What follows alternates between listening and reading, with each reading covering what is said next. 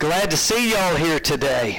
Hope you've had a good week. We've had a good week, and I want to talk to you about something that I've titled More Than Conquerors. In the book of Judges, chapter 6, we find a story of a guy named Gideon. The story happens in a context where the nation of Israel has been under siege, so to speak. They've been persecuted by this enemy nation called the Midianites. And the Midianites, they were just like the bullies on the block. They just kept picking on Israel and kept picking on Israel. And every time Israel would plant their crops about harvest time, they'd come in and burn all the crops. Or they'd do things like just constantly giving them grief and trouble course, Israel had turned away from God, serving God, so God was allowing the Midianites to do this to them. And after a long period of time, Israel finally said, you know what? We need to turn back to the Lord. We need to put our focus back on God and serve Him. So they began to do that, and they cried out to God, and God heard their pleas. He heard their cries. And He kept guy named Gideon. Now, Gideon Gideon was a coward. That's what Gideon was when this story starts.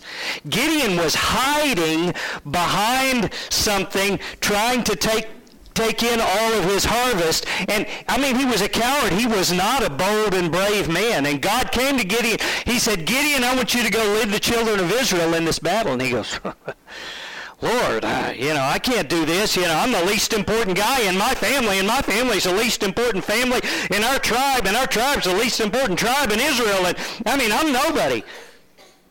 You know, interestingly, that's a pretty common thing the men and women of God said to God when he told them to go do stuff. Oh, Lord, who am I to do this? Gideon questions God, challenges him a little bit to prove to him that this is really what God wants him to do. And you, if you're familiar with the story, you know the story about the fleece and let it be wet and the ground dry one day, and the next day let the ground be wet and the fleece be dry and all. Finally, God convinces him. And so he says, okay, we're going to go fight. We're going to go fight this battle, and I need soldiers. And he sends out a message, and he said, we got to go fight our enemies. And 32,000 soldiers came. That's a pretty good crew, isn't it? 32,000 soldiers.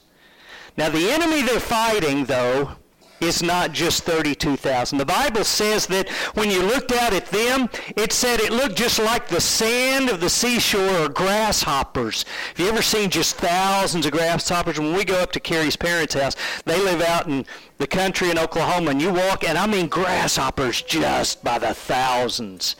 You know what that looks like? Said that's the way the enemy was. Gideon gets together with God and he says, okay, what are we going to do? What's our plan? And God says, well, first off, you've got too many soldiers. Too many soldiers. Yeah, you got too many soldiers. You need to send everyone that's scared home.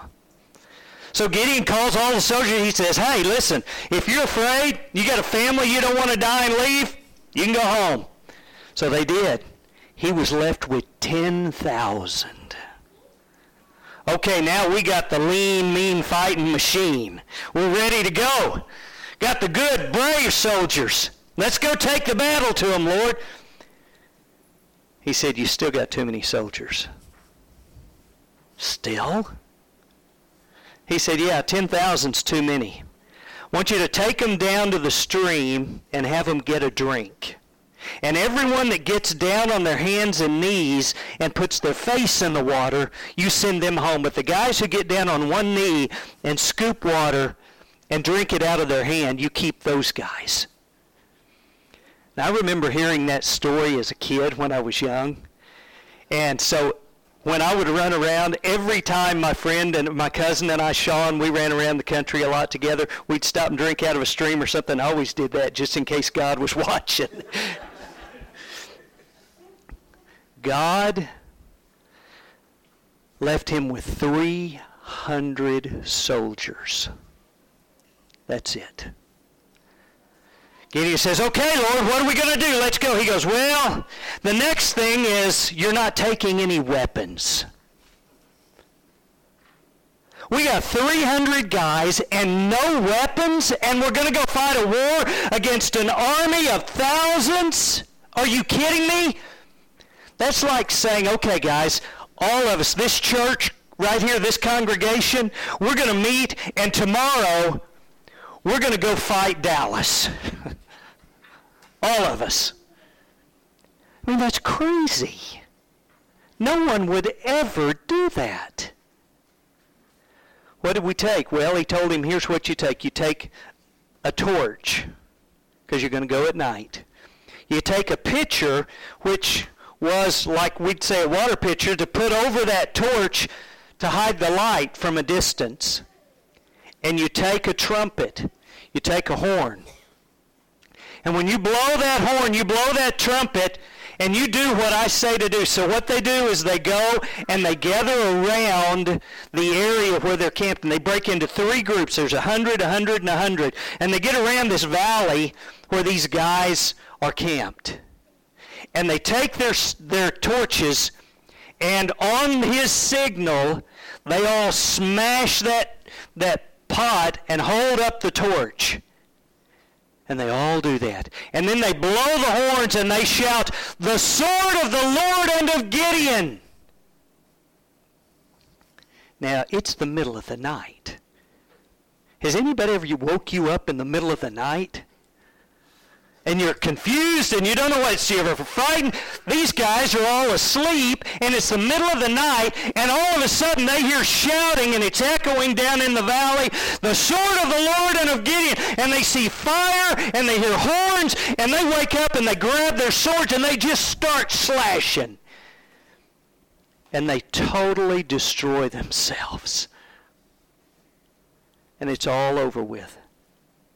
And they won this great victory. I would call them more than conquerors in that case, wouldn't you? I mean, that's a story for the ages. that's just a great, great story of God. And you know, we understand he wanted them to take 300 and no weapons. So after the battle, they weren't walking around going, look at us. You know, we're pretty tough. No. They knew the battle came from God. They knew the victory came from God. And because they stood in the victory of God that God gave them, they were more than conquerors. Now, the reason I wanted to introduce our sermon with this story is because in the New Testament, the Apostle Paul tells us this. He says, Finally, be strong in the Lord and in the power of his might. Put on the whole armor of God that you may be able to stand against the wiles of the devil. And then he goes ahead and he talks about all of these things that we're to wear the breastplate of righteousness and the helmet of salvation, and talks about us as though we're soldiers in a battle, in an army, in a fight. And we're soldiers of God fighting a spiritual battle in the time. Notice he says, Be strong in the Lord, in the power of his might. Put on the whole armor of God that you may be able to stand against the wiles of the devil. Are you strong? Are you able? Do you feel like you're strong? You feel like you're able? That's not what this verse says. This doesn't say you be strong and you be able. This verse says, You be strong in the Lord and in the power of his might.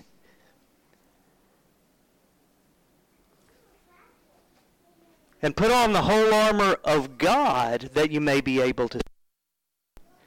You see, just like Gideon, we stand in the Lord. We fight in the Lord. You look around and you go, well, you know, we got 60 odd people here today. This isn't much of an army, is it? I mean, we can't even keep our singing up with Danny, right? Uh, what are we what are we doing in this battle, in this war that we're fighting? Doesn't seem that powerful, does it? But the truth is, there's a power. And I want you to know it's a good thing that we have a power behind us because we fight a formidable enemy. We fight, as he says, against not against flesh and blood, but against principalities and powers, against the rulers of the darkness of this world, against spiritual wickedness in high places. Do you fight those things? You know, our battle is not against China. Our battle is not against Russia. Our battle is not against some political opponent. Our battle's not even against thugs and hoodlums. Our battle is against Satan himself, the devil. And I want you to know he's powerful. But when we stand to fight a battle like that, I don't know if you've ever been in a situation where you were faced against someone that you thought really had the best of you. Maybe in a physical fight or maybe in an argument, a confrontation of some kind, and you felt like they had the best of you. That's a scary spot to be in. But I want you to know when you face the devil in your life, you don't have to be afraid. You don't have to be afraid because you are in the army of the living God. You're not just you, but you're a child of God. You're a soldier in the army of God in this battle. And you know what your marching order is from God? He gave you military orders. You know what that is? Romans chapter 12. Do not be overcome by evil, but overcome evil with good. What he says here is you can't have peace talks with the devil. You know, a lot of us would like that, wouldn't we? Just have a truce with the devil. Hey, you leave me alone. I'll leave you alone. We'll all, we'll all just get along. We won't have any trouble between us. I, by nature, am a peacemaker. I like there to be peace. You can't have peace with the devil. He's your enemy. I can recall back during what we call the Cold War between the United States and Russia. And I, there was a Russian diplomat and an American on, on TV, and they were, they were having this discussion. And the Russian said to the American, he said, Don't you want to have peace? And the American said, No, I want to defeat you. I thought, Whoa, that's, that may not end well. You know what, though? When you're fighting the devil, that's your only choice. That's the way the battle is fought. You see, we serve a God who has tremendous power, and He talks about this battle all through Scripture. It's a battle you're familiar with. And I want to look specifically at a piece of this battle that's talked about in the book of Revelation. Somebody says, "Oh, it's a revelation today, huh?" Yeah, we're going to look at it. You know, when you read books about Revelation or you hear people talk about Revelation, most of them, not all of them, but most of them will tell you the key to the book of Revelation is Revelation 20, the first three or four verses there. And so that's what we're going to look at because it talks about this battle. Read it with me. Then I saw an angel coming down from heaven, having the key to the bottomless pit, and a great chain in his hand, and he laid hold of the dragon, that old serpent, who is the devil and Satan, and bound him for a thousand years, and he cast him into the bottomless pit, and shut him up, and set a seal on him, so that he should deceive the nations no more, till the thousand years were finished. I can recall when I was in college, there was one of the religious student organizations that had a movie night and invited all the kids from the campus. And we went, and the, I remember the movie well. It was called The Sound of a Distant Thunder. And it was about based off of this, it was about there was going to be this rapture, and people all just disappeared, and nobody knew what happened, and planes were crashing, and cars were crashing, and then there were these seven years where they were executing anyone who claimed to try to follow God, and and I tell you, it was scary. It was a scary movie, and the campus was a buzz. I mean, people were talking about it, and I was kind of known around campus as a Bible guy, so a lot of people ask me about it. What do you think about that movie? And I can remember one kid coming and saying, Hey, you know what I heard? Of course, this was before you could look it up on uh, Google and stuff like that. But he said, I heard they found a whole shipload of guillotines in New York City harbor and nobody knows where they came from. which in the movie was how they were killing Christians with guillotines. It was a spooky movie. What about this passage? What's he talking about here? What does he teach? Well, when you go to understand the book of Revelation, we're going to real quickly give you a couple of thoughts about it. Number one, when you go to the book of Revelation, you start in the first, it says, The revelation of Jesus Christ, which God gave to him to show to his servants which must, things which must shortly come to pass. He sent and signified it by his angel unto his servant John. Now, there's several things we can get out of this. Number one, it's a revelation. You know what re- revelation means? To reveal, right? It's not a concealing. A lot of people act as though the point of the book of Revelation is to hide something. It's not. It's a revealing, a revelation, not a concealing. God wants us to understand this. Number two, it's a revelation of Jesus Christ. Now, that could mean two things. It can mean it's from Jesus or it can mean it's about Jesus, right? I think it means both. It's not the revelation of the nation of Israel. It's not the revelation of the Catholic Church. It's not the revelation of world history. It's not the revelation of the Roman Empire. It's not the revelation of the destruction of Jerusalem. It's the revelation of Jesus Christ. He's central in this book just like he is in every other part of your Bible. It's about Jesus Christ. Number three, it's apocalyptic literature. It's symbolic. Everyone believes that. Now, I know some people tell you, no, we take it literal. No, they don't. Nobody believes the dragon with ten heads. Uh, nobody believes that's really a dragon with all these heads. It always represents something, and we know that. A lot of times in the Bible, in the book of Revelation specifically, he'll mention something and then he'll tell what that represents, like there in Revelation 20. He said he bound the serpent, which is, you remember? The devil. That's right. It's not a snake, it's the devil.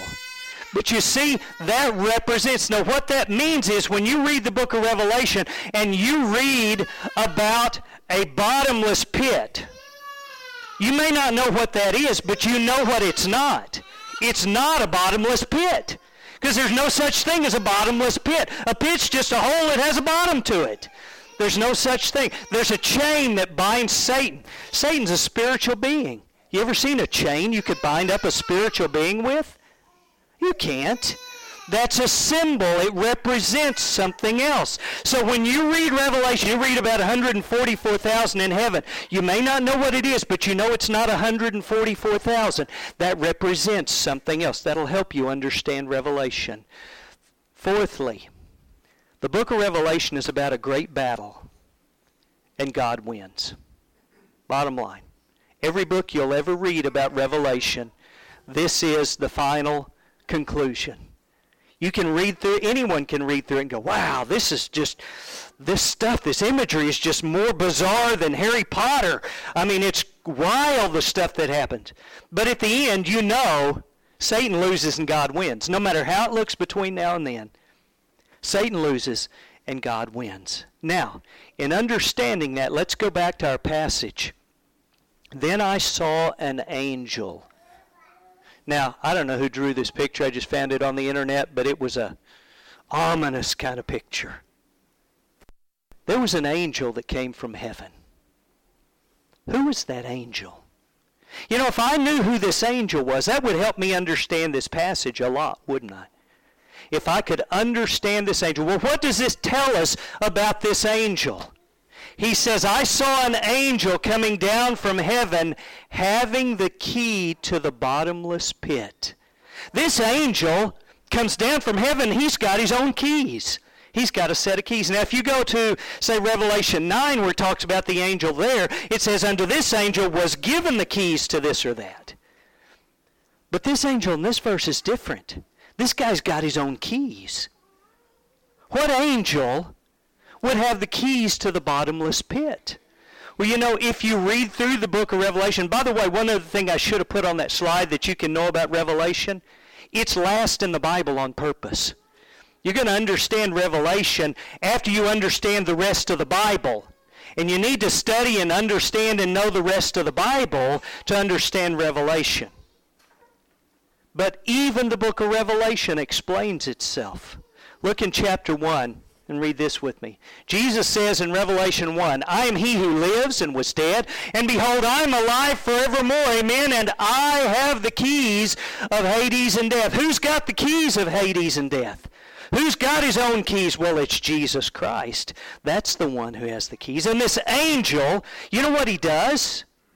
In this passage, this angel lays hold of the dragon, the serpent of old, which is the devil, and he binds the serpent. So he's got keys to this bottomless pit, and he binds this serpent, which is the devil, with this chain that he brought, and he throws him down into this pit for a thousand years. This angel's pretty powerful. This angel has his own keys, and this angel binds the devil. Now, do any of y'all remember the TV show Sanford and Son? Okay, the laughs tell me who. Younger people may not remember that. This is Sanford and Son right here. That's Sanford, and that's his son, Lamont. And Lamont Sanford has now become a preacher. And you can find him on TV if you watch the TV shows that have the preachers all the time. Lamont Sanford, the preacher. And I saw him preaching. And Lamont Sanford, the preacher, held up his Bible and he quoted the verse about binding Satan. And he said, In the name of Jesus, I bind you, devil. I thought, hey, I should have thought of that years ago. We'd have so much less trouble. Can Lamont Sanford bind the devil? No. He didn't have the power to bind the devil. In fact, if you look in the book of Jude, you find a story where Michael the archangel is contending with the devil. Even the archangel, the top angel, dared not bring against him a reviling accusation, but said, The Lord rebuke you. Even the archangel doesn't have the power to bind the devil. The devil is powerful. You doubt that? Do you believe that? The devil's powerful. Behind God, the Father, the Son, and the Holy Spirit, he's the most powerful being in the universe. It's going to take something more than even the archangel to bind the devil. But you know what? For you and I, the benefit that we have in this battle is we know, one, we know how it ends, and number two, we know this he who is in you is greater than he who is in the world. You know who is in you as a Christian? Galatians 2:20. I was crucified with Christ, nevertheless I died, yet I live. Or nevertheless I live, yet not I, but Christ lives in me. You know who's in me? Christ. And you know who he's better than? You know who he's more powerful? You know who he's greater than? He's greater than the devil. He can handle the devil. He can defeat the devil. He can bind the devil. There's no question that that's true. The scriptures tell us in Isaiah, when Isaiah was talking about he asked this question Shall the prey be taken from the mighty, or the captives of the righteous be delivered? He says, Who's going to free the captives? And the captives are those of us who were caught in sin, were slaves to sin. And Isaiah's question is, Can they be delivered? And Jesus answers that prophetic question some 1500 years later when he says this How can one enter a strong man's house and plunder his goods unless he first bind the strong man? Now, Jesus said that when he was casting out demons and doing miracles. And the Pharisee said, You're doing that by the power of Satan. And he said, That's ridiculous. Satan can't cast himself out. That doesn't make any sense. A house divided against itself can't stand. I'm not casting out Satan by the power of Satan. He said, You know what I'm doing? Isaiah, I'm binding the strong man. I'm binding him. And then the next verse he goes on, he says, Then I'll spoil his house. Satan was being bound by Jesus Christ while Jesus Christ was here on this earth. You know what Jesus said right before his crucifixion, talking about Satan? Jesus said this, the prince of this world, and you know who that is, right? That's the devil. The prince of this world is judged. Not someday he's going to be judged down at the end of the time. No, he's judged. You see, it's pretty obvious if you read the rest of the New Testament, even back into the prophecies and all, that this angel who came to bind Satan came down from heaven. That's Jesus Christ. Jesus Christ is the angel who binds Satan. In fact, if you'll read this, it says, For this purpose was the Son of God manifested, that he might destroy the works of the devil. That's the reason Jesus Christ came into this earth. He came to destroy the works of the devil. So what did he do? He bound the devil. So or I say he bound the devil. That's why he came. Jesus said he was binding him. The question I would have next is, okay, when does this happen? When is God, Jesus, going to finally bind the devil? And I'll tell you that Scripture is very plain that the devil was defeated at the death, burial, resurrection, and ascension of Jesus Christ. The devil's been beat. He's not, you know, Hal Lindsey wrote a book devil or Satan is alive and well on planet Earth. I don't know if some of y'all remember that. That's not true. Satan is crippled and dying on planet Earth. He's been defeated by Jesus Christ. Look at this. Through death, he might destroy him who had the power of death, that is the devil. This talks about Jesus and said when Jesus came through death, he destroyed the one that had the power of death. Well, when was Jesus' death? What was his crucifixion? Well, who was it that had the power over death? Well, that was Satan. At his crucifixion, he destroyed Satan. You know, the irony is really strong here. That Satan had Jesus killed, and in having Jesus killed, he destroyed himself who had the power of death. And he lost that power because Jesus Christ, if it says, well, somebody says, doesn't that say destroyed? That word destroyed actually means it doesn't work anymore. The parts are still there. It just, it's broken. It doesn't work. Not that he ceased to exist, just that he doesn't have the power to do what he was doing before. Look at this. It says in Colossians 2, still on the same topic, it says, He nailed it to his cross, having disarmed principalities and powers. Remember, that's what we're fighting. He made a public spectacle of them, trying, triumphing over them in it. In what? In his cross. He triumphed over principalities and powers, the very thing we're fighting. They were defeated at the cross of Jesus Christ. And then in Ephesians, Paul says this. He says, when he ascended on high, he led captivity captive and gave gifts to men. Let me ask you a question. Honestly, have you been a captive to sin in your life? Have you? Yeah, I mean, if you're honest. You've been a captive to sin. Are you free from sin? Can you be free from sin? When Jesus ascended on high, you know what he did? He led captive captivity itself. We have freedom in Jesus Christ. We don't have to be captive to sin anymore. We can have great victory. Somebody says, well, okay, we have great victory in Jesus. Jesus de- defeated the devil at the cross. I believe that. But why do we still have so much trouble with this? Why are we still having all these issues? Go back to book of Revelation 20. It says he bound him for a thousand years and cast him into the bottomless pit and shut him up and set a seal on him so that he should deceive the nations no more till the thousand years were finished. And he bound him for a thousand years that he should deceive the nations no more. You see the power that the devil lost when Jesus bound him? wasn't the power to exist. It wasn't the power to roam about.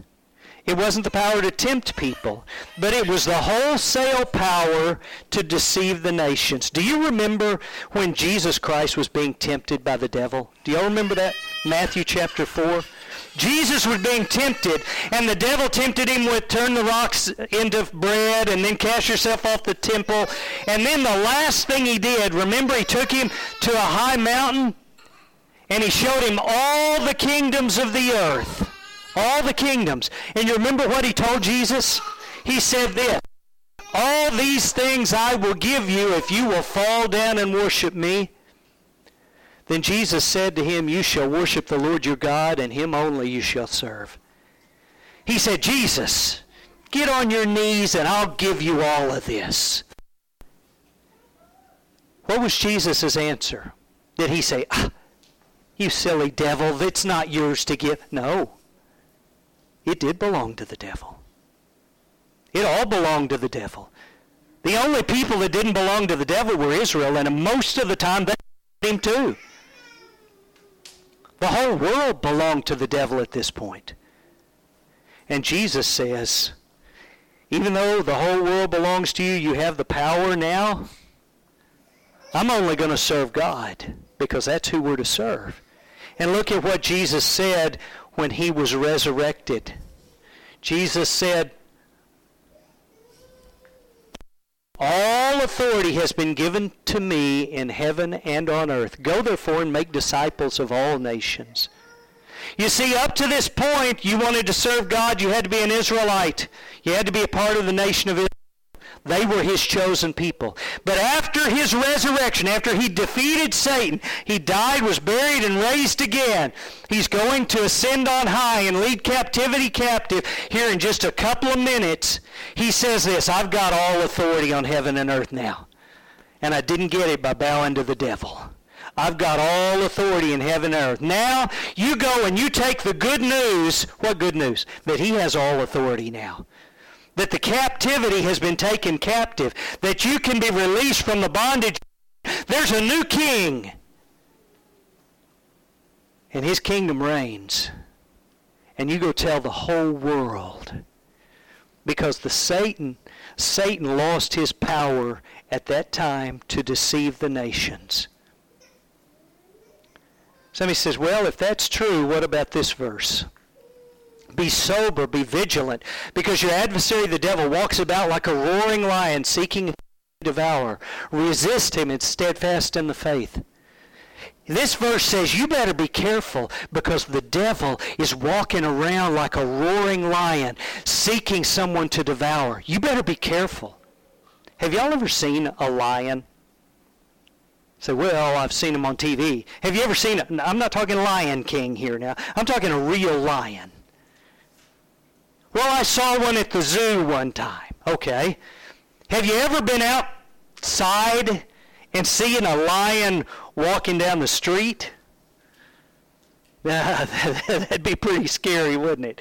You know, we don't have lions here in the United States just roaming around. I mean, one might escape from a zoo every once in a while, but they catch them pretty quick. We don't have lions out in the streets. They did have lions there. They were familiar with lions. Where this was written in Arabia, there are lions. You know, they knew things about lions we don't know. One of the things in researching and studying this I learned about lions, do you know why a lion roars? No lion ever killed anybody roaring. You don't kill people by roaring. The lion that roars is the old lion with bad teeth and broken claws. And he gets around and he roars and it scares the prey and the prey runs to the young lion that's silent on the other side to kill them. You see, Satan, he will roar at a Christian, but he's just a clown lion. He's just a pretend lion. He's not a real lion. He walks about, and listen, I'm not saying he isn't dangerous, but really he's dangerous more like a mean dog on a chain. You ever been around a mean dog on a chain? You know, if you stay out of the distance of that chain, it doesn't matter how bad that dog is, nothing he can do to you. Now, if you get over there and mess with him, he's going to eat you up. But if you stay away from him, nothing he can do. That's why, notice what he says to do to fight that lion. He says, resist him. It's another way we know he's not a real lion. Have you ever seen or thought about a lion attacking you and you're going, no, that's not the way you fight a lion. Unless it's fake lion.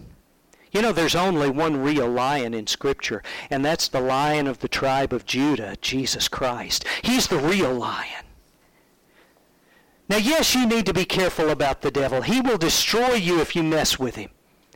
But you don't have to walk around scared of him. You don't have to walk around like he's going to get you. He will get you if you mess with him. But greater is he that's in you than he that's in the world. That's why the scriptures tell us resist the devil and he will, can you finish it? He will flee from you. He'll run. Why? He has to. Not because you're so powerful, but because Jesus Christ is in you.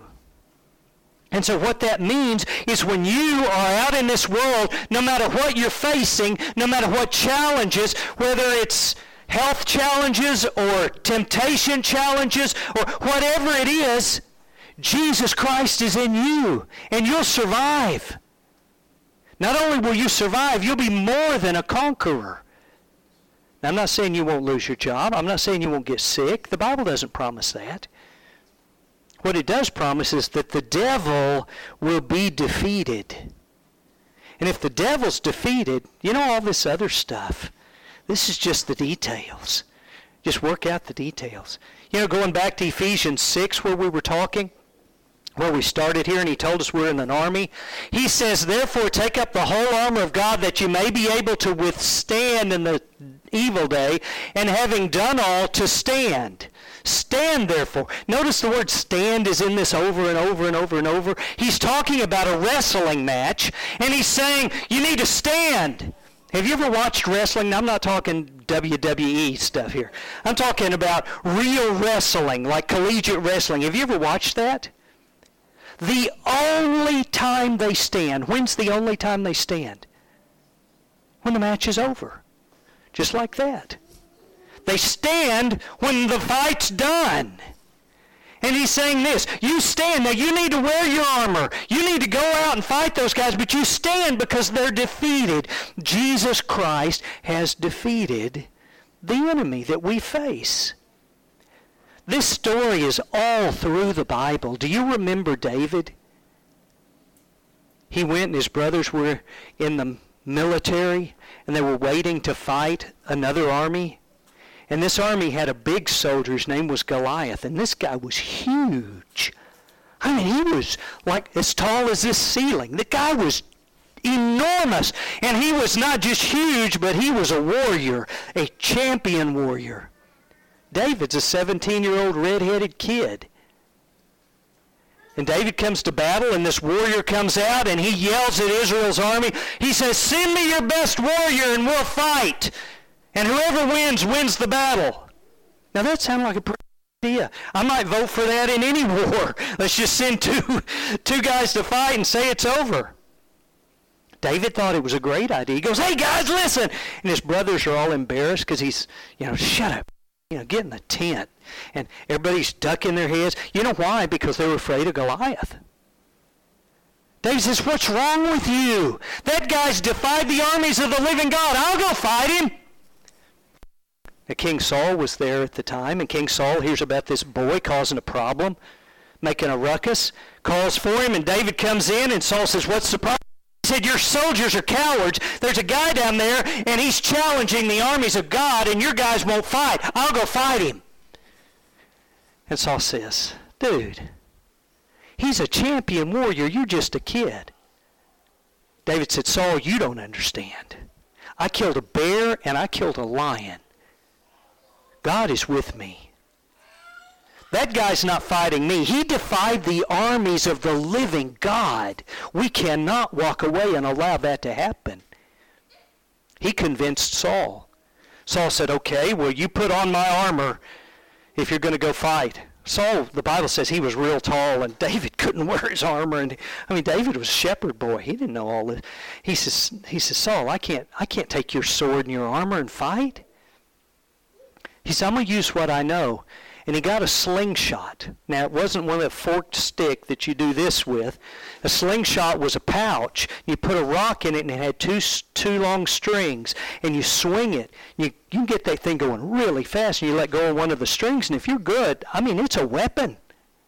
And he went down to the stream, and he got five smooth stones. Now, I don't know why he got five. Read somewhere that Goliath had four brothers, and he was after all of them. I don't know. But he got five smooth stones. And he went out. And here stands this giant of a man, and David's kid comes out. Goliath says, Is this a joke? Are you kidding me? Is this a joke? Just like I would be if a little three-year-old come running at me like they were going to fight me. I wouldn't be afraid of that. Goliath, when he said, Come here and I'm going to tear you apart and feed you to the animals when he said that, David ran at him. This guy's got spunk, doesn't he? And he ran at him, and Goliath kind of drops his guard just a little bit, and David slings that rock and hits him right in the forehead. Boom. Down he went. David went and took Goliath's own sword and cut off his head. And then David grabbed that head and he held it up like that. Now, do you remember all those cowards back up on the hill? All the guys who wouldn't fight? You remember them? You know what they did when that happened? Let's go get them, boys! and boy, they come running down the hill, and they they whipped the enemy. I mean, chased them back to where they came from. Won this huge, great victory. Why? Because David was that tough? No. That man defied the armies of the living God. Now, I want you to know there's no government, there's no person, there's no power on this earth that can defy the armies of the living God and survive. It can't happen. Now, you and I have a choice. We can be cowards and sit up on the hill and do nothing and just try to have peace with the devil, or we can get out there and fight. And I want you to know I believe God's called us to get out there and fight. I believe God's caused, called us to go win this war. The enemy captain has already been defeated. And look what he says here. Who shall separate us from the love of Christ? Shall tribulation or distress or persecution or famine or nakedness or sword? As it is written, for your sake we are killed all the day long. We are counted as sheep for the slaughter, yet in all these things. He says, Who's going to separate us from God's love and His, His power? You know what's written about us? We're killed all the day long and we're sheep for the slaughter. Does that sound like a good battle plan to you? You know what the next sentence says, or the rest of this sentence? In all this, we are more than conquerors through him who loved us more than conquerors. Because I'm persuaded that neither death nor life, nor angels, nor principalities, nor powers, nor things present, nor things to come, nor height, nor depth, nor any other created thing shall be able to separate us from the love of God which is in Christ Jesus our Lord. I want to tell you, we've not been given the spirit of fear. If you've been living in fear, stop it. We don't live in fear. We live in courageous confidence in our victorious our older brother who defeated the enemy that we fight. Quit living in fear. Live in power. Don't settle for a peace accord, but take the fight to the enemy. Run at him and vanquish him out of your life. Don't get all caught up in the things going on here in this world. And when you see potential things that, oh no, this might happen, and oh no, that might happen, and what are we going to do if this occurs? Don't get caught up in that. You know, there was a little boy and his dad rode a train. First time the little boy had been on a train. And as they were riding the train, they were looking out the window, and, and they were they had a map. Dad said, "Look, let's." They were following the route of the of, of the train on the map, and the little boy starts saying, "Daddy, Daddy, stop the train! Stop the train!" He said, "Why?" He said, "There's a river! There's a river, and we're going to fall in the river." And his dad said, "Don't worry about it, son." He said, "But Daddy, Daddy," and they could see the river coming. He said, "Just watch." And they come up to that river and just shoo, right on across it, because there was a bridge and they start coming up to another river, and the little boy gets nervous, and Dad says, "You think we'll make it?" He said, uh, "Oh no!" And they came and shoo, went right on across it. And his dad pulled out the map a little later and says, "Hey son, we got a river coming up." The little boy said, "It's okay, Dad. Somebody already went before us and built bridges." I want you to know Jesus has been before you. He's fought the fight. He's kept faith. He won the victory. We're following him. We cannot lose. Don't live a life of fear. Don't live a life controlled by that, but live a life consumed by confidence in the Savior that we follow. We're soldiers in the army of God. Satan has been defeated, and in Christ we are more than conquerors. We have a mission. Don't live a life of fear, but stand strong in Christ, resist Satan, and spread the gospel. You know, to me, one of the worst consequences of all this COVID and divisive racial strife in America and fires and hurricanes, all this junk that's going on, is it's got us all distracted and we forgot what the mission is. We're all we think about and talk about all this junk all the time that doesn't matter. We've got a mission to serve the kingdom of God and to spread his message. What are we doing?